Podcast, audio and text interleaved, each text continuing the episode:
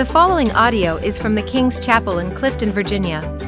For more information about our church or to listen to more sermons from this series, you can visit us online at thekingschapel.org. Well, this is it. This is a good way to open up. You'll, you'll, you'll note almost every, I think, almost every staff member, with a few uh, subtle uh, distinctions, uh, is not here. They are celebrating the uh, wedding of uh, Luke and Nadine now Bowers in North Carolina, and a lot of people from the church have gone, and we're just so happy for them. They're two of the most wonderful people you've ever known.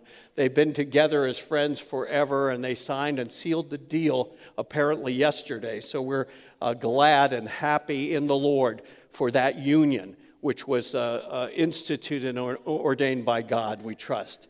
Uh, a, a second thing, kind of in an announcement sense, this morning, uh, the children, right after the service, apparently are going to work on some kind of staging for a children's choir event or something like that. Forgive me if I'm not saying that right. I, I don't know if Bonnie's in here, but they will need some room. So if we could kind of drift towards the back fairly gently and quickly after the service, and you're welcome just to fill the lobby and do whatever, but apparently they need some uh, room. So that's what I was advised to say. I think the next thing is um, this. We, you know, there's so much to say, guys. It's, uh, no, I'm not going to cry today like I usually do, I don't think. But um, maybe I will. Our dear friend, um, we have a number of friends here that are sick. They're sick with fairly deadly stuff. And the one I want to kind of outline, would you play, pray in the, in, not in the spiritual sense, but in uh, the real sense for our dear friend George Chatska, who is in need of a transplant. He needs a new heart.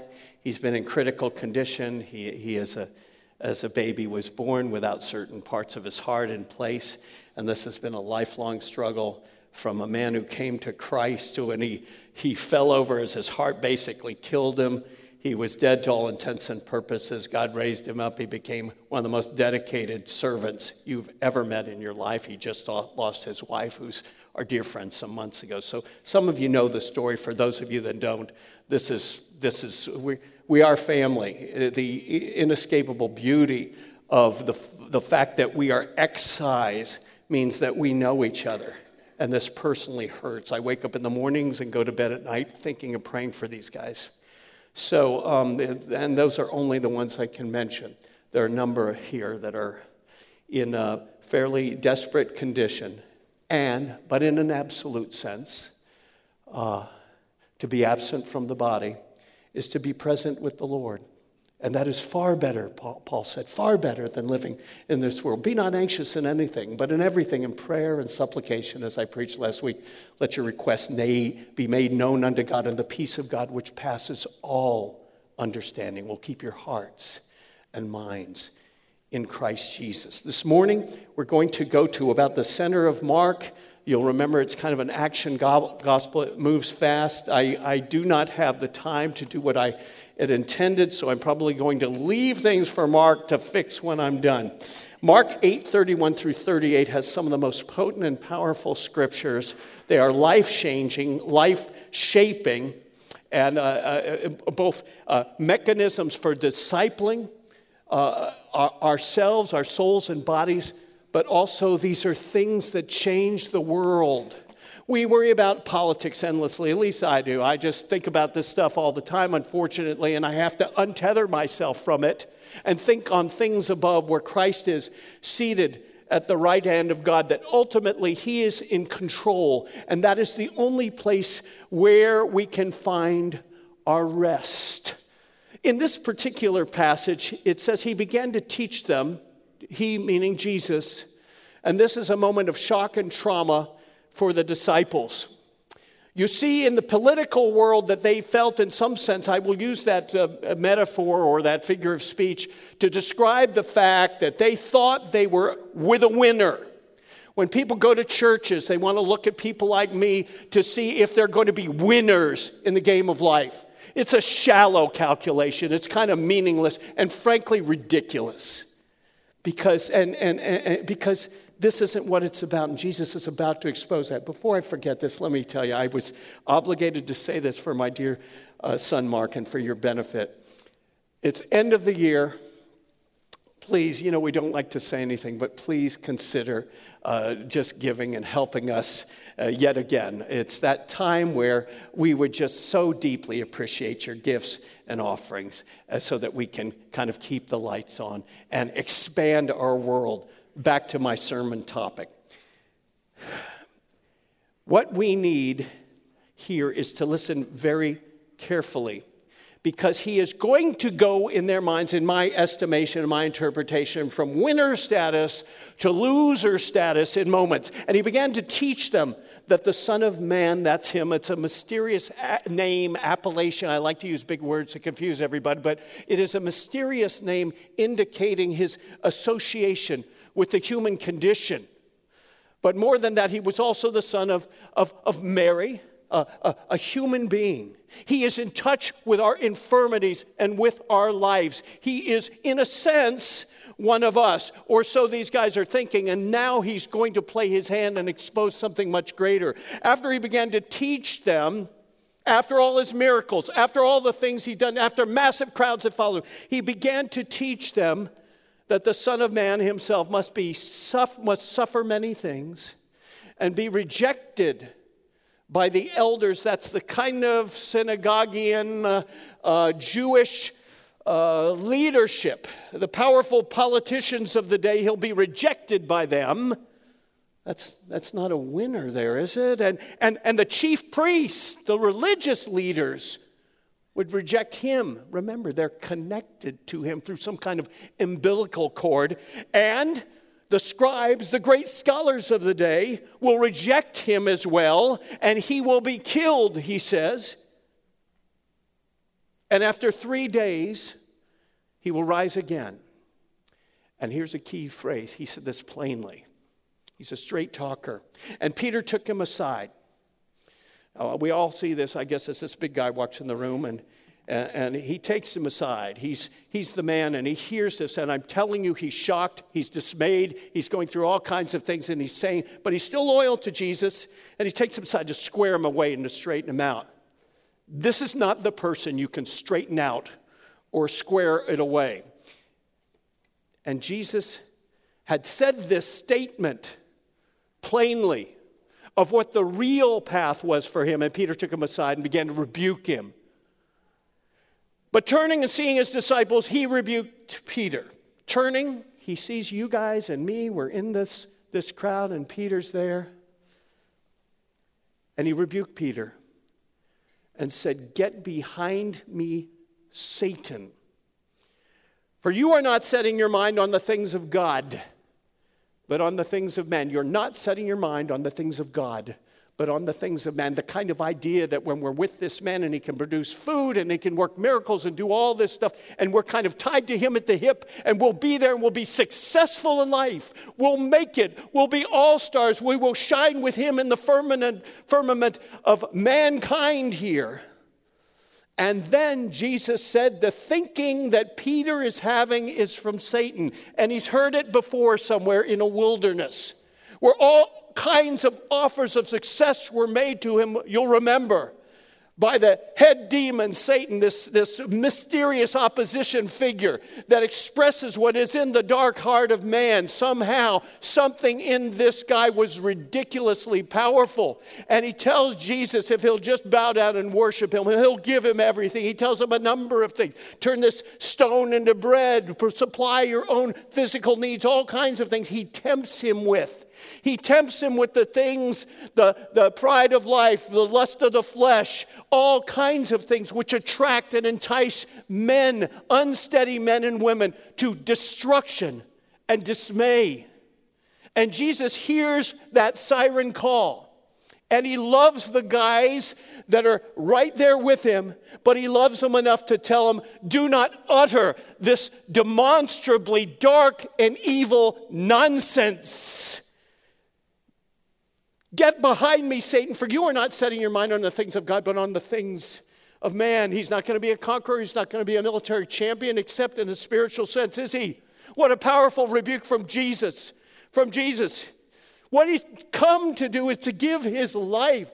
It's to die, he says in this passage. Here was a devilish suggestion to fall down and worship Satan. He wasn't going to do it. Didn't even occur to him. Do you know, have you ever had people come to you in this kind of situation and say, Bill, you, you shouldn't do this? Bill, you should stop that. There was one mom, uh, uh, there was a boy in, in, in, a thing written by one of the great poet uh, uh laureates of his time in England. His name's escaping me as I extemporize here, but the bottom line is a young man feels that he is called and has been touched by King Arthur's example and wants to be a knight of the round table. And his mother knows that. And she does everything in the poem verbally to stop him. But he will not be stopped. He will continue on and do what he is called to do. When I began this church, uh, some men said to me that I assume love me. Uh, don't do it, Bill. You're stepping in front of a, a roaring locomotive. You have nothing to support yourself. You will be destroyed. It wasn't an encouraging word. These were godly men. They were men like these disciples. And yet, uh, if I had yielded to that voice, who knows what my life would have become. The Lord is gracious, and sometimes people talk to you and say things that you shouldn't listen to one listen to for one second. The young man that was going to walk, his name was Gareth, was going to walk with King Arthur and the knights, said in essence, and I will again uh, summarize, he said, Mom, my life is Christ. What I am doing is for Him. If I lay my life down for this, if I live my life to be like Him and to, and to major in purity, and in love and in tenderness and in goodness and in protection and in a holy fight. Why will you stand in my way of that? So Jesus has been confronted and basically told not to do what he said he was going to do, where he was actually prophesying the very will and heart of God. And calling the crowd to him with his disciples, he said to them, If anyone would come after me, let him deny himself Take up his cross and follow me. He gives an alternate pattern from the one they thought they had of being rich and famous. Lifestyles of the rich and famous. These are the lifestyles of the poor and seemingly insignificant. Those who die in the shadows and yet they glow before the King of Kings and Lord of life. And then Jesus said, Because here's how life really works spiritual life, for whoever would save his life will lose it. If you live your life for safe, you're losing the battle of life. But whoever loses his life for my sake and the gospel's will find it. For what does it profit a man? Listen carefully. To gain the whole world and lose his soul. I will not preach an anti materialist gospel here this morning. It's great to have houses and cars and all these things, but at the end of the day, they burrow down into insignificance as compared to what love can do, as compared to what staying with your wife can do, as compared to knowing your children and wrapping your arms around them, as compared to giving your life away, both material, not just substance this big pulsating heart, have you given that to Jesus? For what can a man give in return for his soul? What does it profit a man to gain the whole world and lose his soul? For whoever is ashamed of me and of my words in this adulterous and sinful generation, of him will the Son of Man also be ashamed when he comes in the glory of his Father with the holy angels. Oh, to have Jesus be ashamed of me. I lived a life he would have definitely and was, I'm sure, ashamed of. I was not a major sinner, I was the most minor league sinner. But as you get older, and as I am with people who are given deathbed confessions, you found out that these things that you thought wouldn't harm you, it's just a party, it's just a momentary indiscretion, all kinds of weasel words to get out of the fact that you did something heartrendingly wrong with potentially cosmic consequences, at least to you, when all of life is sorted out. And I'm speaking this morning what I wanted to say. I hope there's a few teenagers here Turn your life to Jesus now, 100%. Some college kids, 100%. Be the difference. Be different. I am telling you, the day will come where you will rue some of the decisions you made when you were young. I do. I think of them now more than I did when I was enacting this craziness. And I talk to men who, at the very end of his life, it's primarily men, men say, Well, God, forgive me for this and they tell me their deathbed confession. And it's pretty bad. And I say, yes, all sins will be forgiven the son of, sons of men. And we have an advocate, an attorney with the Father. And he is not only our attorney, he is the propitiation, the sacrificial lamb for our sins. He is King of kings and Lord of lords, yes, but he's also Lamb of God who takes away the sins of the world. Not only can I assure you, you will be forgiven, you are forgiven, and you will enter heaven's gates not based on your own merits, but on his precious love and, and the confession of his very life living in you right now. And he said to them, Truly I say to you, there are some standing here who will not taste death until they see the kingdom of God and his power. The people that were listening to him that day thought it was all about military power. The Messiah, Jesus, the Son of Man, was going to conquer the Romans when he was really out to conquer death. To conquer death. They thought they were losing everything in his plan. He knew they were gaining everything that was actually important. Oh, it is a strange thing when the tempter speaks to some well meaning friend. It's an awful thing in Gareth's case. You'll note that Gareth had the courage to say, Mom, no. One time my mom gave me a call. I was a young uh, law enforcement officer. Uh, I'm just a bailiff at a, a county courthouse. A young man trying to see if the law was right for me. It wasn't right for me without getting into that. And the bottom line was I get a call. And she says, My dad's dying, Bill, here and I'm taking care of him. And but she didn't cry, she didn't do anything. And she said, I don't want you to come home. I don't want you to leave work. I said, I'm coming home and I'm leaving work. Now, that makes me look good in that particular moment. But the only thing that enabled me to do that, the only power inside me that enabled me to do the right thing at the right moment, was the life of Jesus Christ. If any man would follow me, let him deny himself, take up his cross, and walk the walk, not simply talk to talk. Oh, mother, how can you keep me feathered? Gareth says, Shame, man, I, am I grown? A man's work I must do. Follow the deer? That means hunt? No. Follow the Christ, the King. Live pure, speak true, right, wrong. Follow the King. Else, wherefore born? What is the point of my life? Now, this can be a moment where your life changes forever and for good. We cannot live the Christian life, but Christ can live it in us. And this world with devils filled, God's truth abides still, and he shall win the battle. He can fill you so full of himself. We're not asking you to white knuckle life. We're not asking you to lift spiritual weights in your own strength. I'm asking myself to be filled with something far beyond that type of strength, that type of testosterone, and that is the Holy Spirit of God. And if he will come upon you and me and help us, all things are possible. What is America's need? Jesus Christ and Him crucified. It's not segmenting ourselves into different tents and camps. No, no. And I, I condemn myself with my very words now. God help me. We need to pray for those who at the moment are our enemies, whatever they are, who don't agree with our, view, our vantage, even if it is absolutely correct and holy. We need to win people to Christ. And what wins people to Christ, I know from long and hard experience, is a changed life. There was a young man who was a wrestler at my school. We were wrestlers.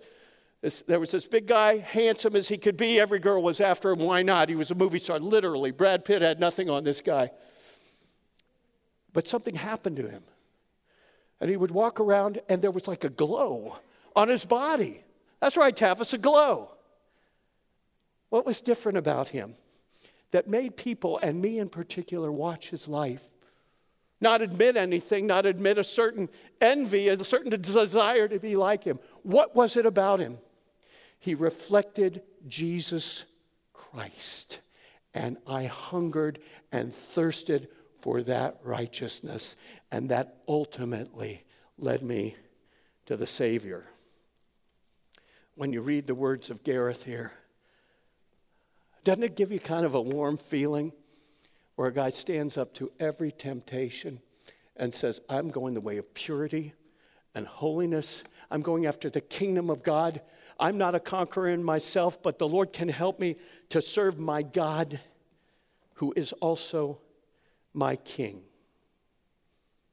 The honesty that these guys have is to say, I'm a sinner and I need Jesus. You know, when Jesus speaks to us, he speaks things to us that we don't want to hear sometimes, and yet all great leaders do that. Do you, you'll remember the honesty of Winston Churchill in the days of World War II when Churchill took over the leadership of the country. And where I'm going with this is Jesus is telling him, unless you follow me, you don't have life in you. You don't have, if any man would follow me, let him deny himself. Here's what you have to do to be a Christian. This is a Christian. Deny yourself, self denial. Pick up a cross. Some people in England called it a stake. This means it's almost a death knell for you in a spiritual way. A, a, new life is ahead of you, yes, but this is how you get there. If any man would follow, let him deny himself, take up his cross, and then follow Jesus. And where Jesus is going lurks death. And yet, it is a death to be desired, as it is a death that brings forth life. Winston Churchill had a war looking at him. The Nazis were coming after him. What, we, what was he to do? Could he lie to them, say, everything's going to be fine? That's what Jesus' disciples want. We're going to just conquer. It's going to be easy. No, here's what he said. He said, Here's what I have to offer you blood, toil, tears, and sweat. Garibaldi, the great Italian patriot, appealed for recruits on these terms. Here's how he made it sound it's the same thing as Jesus calling these disciples. He's calling us this morning.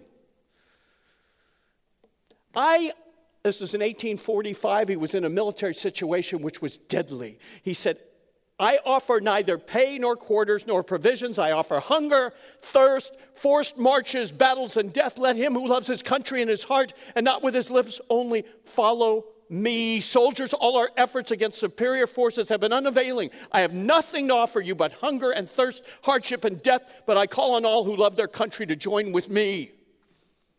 That's what Jesus is saying. These are his words expanded and given to a real leader. The great leaders of our time will always mirror this thinking. They're straight with you. You know, Alexander the Great, read The Mask of Command by John Keegan, I guess the best military historian of our time. He talks about Alexander the Great. That's a situation where he's chasing a, a king called Darius. It's a battle, and, and some, uh, some of his men bring them water. Bring him water because he has gone 40 miles a day all of his troops have been walking 40 miles a day for 11 days. It is a marvel of military movement and, and, and an incredible moment for our historians, but for, for that man, Alexander the Great, and there's a reason he's called great, it was devastating. He was uh, it, uh, almost at the point of death because he hadn't had water. And some of his men come to him. They've run around, they found a place. They offered him water. And he looked at it and he looked at them and he said, What were you going to use this for? They said, We were going to take it to our children. Oh, well, perhaps we can get more, but we were going to take it to them. And he looked at it and basically he says, I can't take this and I won't take this. What kind of example would that be to you? Jesus says, I'm not stepping away from the cross. I'm not stepping away from the pain. I'm going to go the whole distance for you because I love you. That's leadership. Alexander the Great's troops gathered at that moment and they say, Let's go. They attack Darius, battle won. story over. Water not needed, not necessary. Life was necessary. This is what leadership is. This is what inspires. This is what moves the heart. And this is what Jesus brought to people. He never tried to lure anyone to an easy way. He was a challenger. He was a guy with his finger in your face in the best sense of it, who had the maximum amount of, uh, love to change you and me. I've almost come to the end. Let me say this. Here's what happens if you just live, live your life your own way. And it says in Mark 8:36, whoever seeks to save his life, to live in a worldly, ungodly way, that's really what he's talking about. That's saving our life in our own estimation. Else, why do we do the crazy stuff we do? We're trying to fill an emptiness inside us, but with poison. Whoever seeks to save his life will lose it, and whoever loses his life for my sake and the gospel shall save it. There are certain things which are lost by being kept and saved by being used. Our lives are to be used for his glory. I will conclude with this story. There was a man whose name was Telemachus. And the idea of this is just Christ likeness. It's what you should think about, and also kind of a, cu- a, a, a curiously uh, impotent spirituality. Telemachus was a monk, and he lived in the east. That means he wasn't near Rome. Rome was basically the capital of the world in the fourth century, and Telemachus was, is, is out there somewhere, and he says, I am going to give my life entirely in that monkish way to prayer. 100%, every bit of it. And he prayed probably for a year or two. I don't know how long it was, but he was haunted by a fact and and, an idea. Haunted is perhaps the wrong term, but, but touched by the idea of a lost world. And he said, I saw all this pain in the cities and I've seen all this stuff. And can I just stay here and simply pray without putting feet to my faith? He determined to bid farewell to the desert and set out to the greatest city in the world. Edward Gibbons, the writer of The Decline and Fall of the Roman Empire, tells his story. He begged his way across lands and seas, and by the time, by this time, Rome was officially Christian. And people were pouring into Christian churches. But were they being changed is the question. But one thing had lingered on into Christian Rome. There was still the arena, there were still the gladiatorial games, there was still this excitement. And what would happen was the Christians would go, let's say, on an afternoon to see the games. And they would not see any Christians anymore because it was illegal being killed by animals or by their fellow men. What they would see was the soldiers they'd captured through war and slaves and other people that were not necessarily Romans and certainly were not Christians. And they hack each other to death. Those who are about to die salute you, they would say to the Christian emperor. Telemachus sees this. He comes back from the desert and looks at this, and he's an aged man in a monkish outfit and he's able to climb over some barrier and get in the middle of this thing as men have begun to start hacking each other to death. And he tries to stop them. And the response from the Christian crowd and some there in the arena was to stone him. And then a voice cries out, Kill him! And you see the flash of a sword go up and the flash of a sword come down and murder Telemachus. And then things just slowly started getting quiet. And they thought about this strange garb he was wearing. They knew that, sensed that, knew that he was a monk. He was a man of God who had just been slaughtered. And a, in a rather short time, the stadium began to empty. And Gibbon tells us that was the last gladiatorial contest in Rome because of, of one man if any man would follow me, let him deny himself, take up his cross, and then follow. That is the heart of the gospel.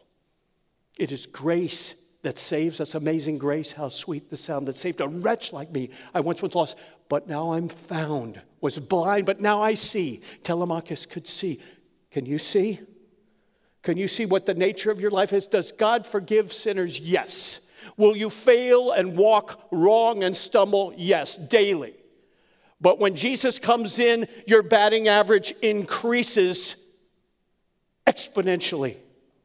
Your life begins to change, and sometimes it starts to jump. Someone said, This is very kind. I said, You're a godly man. I'm not a godly man when I'm arguing with my wife, friend. Thank you for your compliment, but I know this, the reality of my life. I may not be what I should be. This I also know. But I'm not what I used to be. If any man would follow me, will you, madam, will you, sir, follow the Lord Jesus Christ with all your heart, soul, mind, and strength? Let's bow our heads to pray. He was wounded for our transgressions, bruised for our iniquities. Lord, we A, admit we're sinners. B, I believe, and I hope some in this room do, I believe that Christ is the only Savior. And I choose, like Telemachus and Gareth and so many others, to follow him. God, help me to deny myself Lord, help us to take up our crosses, to put them on our backs and follow. And Lord, work a change in this benighted hour in my country and in our world. Help us, we pray. Empower us and fill us with your Holy Spirit, I ask. In Jesus' name, amen.